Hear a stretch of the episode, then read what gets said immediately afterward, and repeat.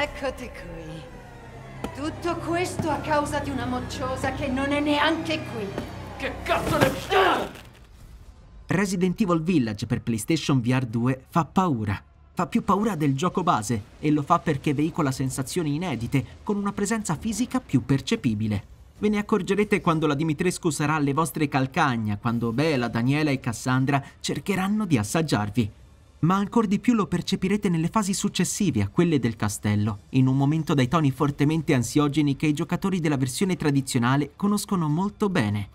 In realtà virtuale Village valorizza la sua componente horror, lo fa grazie alle pulsazioni del VR Sense, all'avvolgente inquietudine delle cinematiche, alle stimolanti vibrazioni del visore e all'alto livello di dettaglio garantito dal Re-Engine, che in questa conversione non perde un briciolo della sua forza. Tuttavia Resident Evil Village non è un gioco pensato sin dall'inizio per la realtà virtuale. La versione VR è un'aggiunta a posteriori, una modalità gratuita scaricabile dal PlayStation Store, a patto di avere il titolo di partenza già installato sulla console.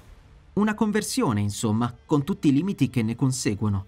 Non è un gran problema, né una mancanza che sminuisce la riuscita dell'operazione, basta soltanto sapere ciò che è lecito aspettarsi una volta indossato il visore. Un'avventura horror di sicuro valore sensoriale, visivamente sontuosa e di certo assai coinvolgente, ma distante dal grado di interazione che le esperienze in realtà virtuale di nuova generazione sono chiamate a offrire. Il mondo di Village è del resto una bellissima cornice. Che siano i lussuosi interni di Castello Dimitrescu o le casupole del villaggio immerso nella neve, tutto ci avvolge e ci trasmette una concreta sensazione d'ansia. In le macabre atmosfere di Village si fanno più pervasive, a tutto vantaggio del tangibile senso di presenza. Bisogna però ammettere che il mondo rimane per lo più una cornice, in cui l'interattività ambientale si traduce in una riproposizione in realtà virtuale delle medesime interazioni già previste nella versione base.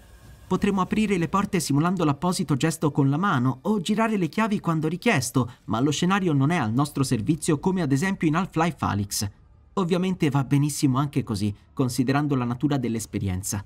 E anzi lo sforzo di Capcom per adattare parte del gameplay ai linguaggi della VR merita di essere applaudito.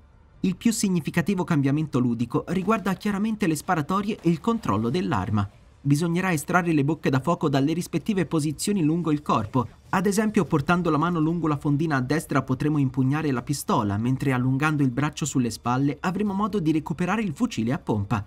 Tutto resta comunque personalizzabile e la gestualità necessaria per imbracciare le armi dipenderà dalla organizzazione dell'inventario e dalle vostre preferenze. Rimuovere il caricatore, prendere i proiettili, inserirli nella canna e poi far fuoco sono movimenti non adattati alla perfezione in questa incarnazione VR e qualche lieve imprecisione finisce per appesantire le sparatorie più movimentate, meno fluide di quanto avremmo voluto.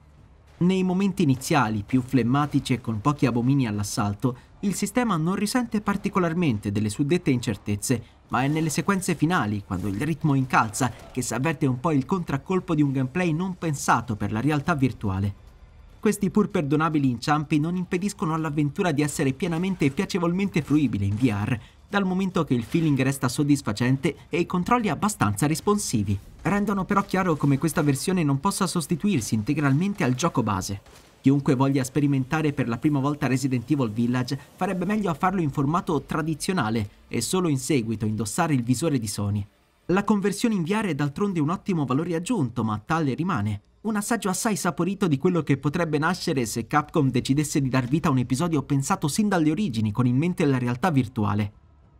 In ogni caso non temete, quali che siano le vostre esigenze, la modalità VR di Village si dimostrerà sufficientemente personalizzabile sarà possibile giocare in piedi o da seduti, regolare la vibrazione del visore, scegliere il tipo di movimento e di rotazione, nonché la velocità della visuale. Pur dinanzi a tutte queste impostazioni, Resident Evil non è un titolo da approcciare con leggerezza in realtà virtuale. Ci sono frangenti altamente dinamici che potrebbero provocare qualche disagio a chi non è molto avvezzo a questa tecnologia. Il consiglio in questi casi è quello che darebbe quasi chiunque. Non fatevi scoraggiare e continuate a provare, anche a piccole dosi, variando di volta in volta le opzioni di personalizzazione fino a trovare l'assetto più adatto alle vostre esigenze. Ne varrà la pena. Armeggiare con le opzioni di comfort può sì diminuire il senso di motion sickness, ma non l'ansia che il gioco sa generare.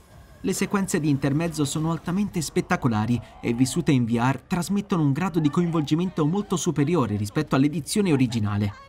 È in questi casi, nelle occasioni in cui la regia prende totalmente il controllo, che il rischio di kinetosi si farà ancora più avvertibile. E per ovviare al problema, potrete sempre passare alle scene in modalità cinema, rinunciando transitoriamente all'immersività dell'esperienza. Fatevelo dire, però, sarebbe un grandissimo spreco. Detto questo, la modalità aggiuntiva dell'avventura di Ethan Winters non è il punto di partenza più adeguato per chi la VR non la conosce. In realtà Virtuale Village è un gioco diverso, non migliore. Possiede i limiti di una conversione a posteriori dalle interazioni con l'ambiente a una parziale ricostruzione del gameplay che, pur essendo funzionale, mostra in alcuni frangenti qualche difficoltà di adattamento. Nella vibrante cornice di un horror multiforme, Resident Evil Village su PSVR 2 però sa intimorire, stimolare, coinvolgere e ci riesce benissimo.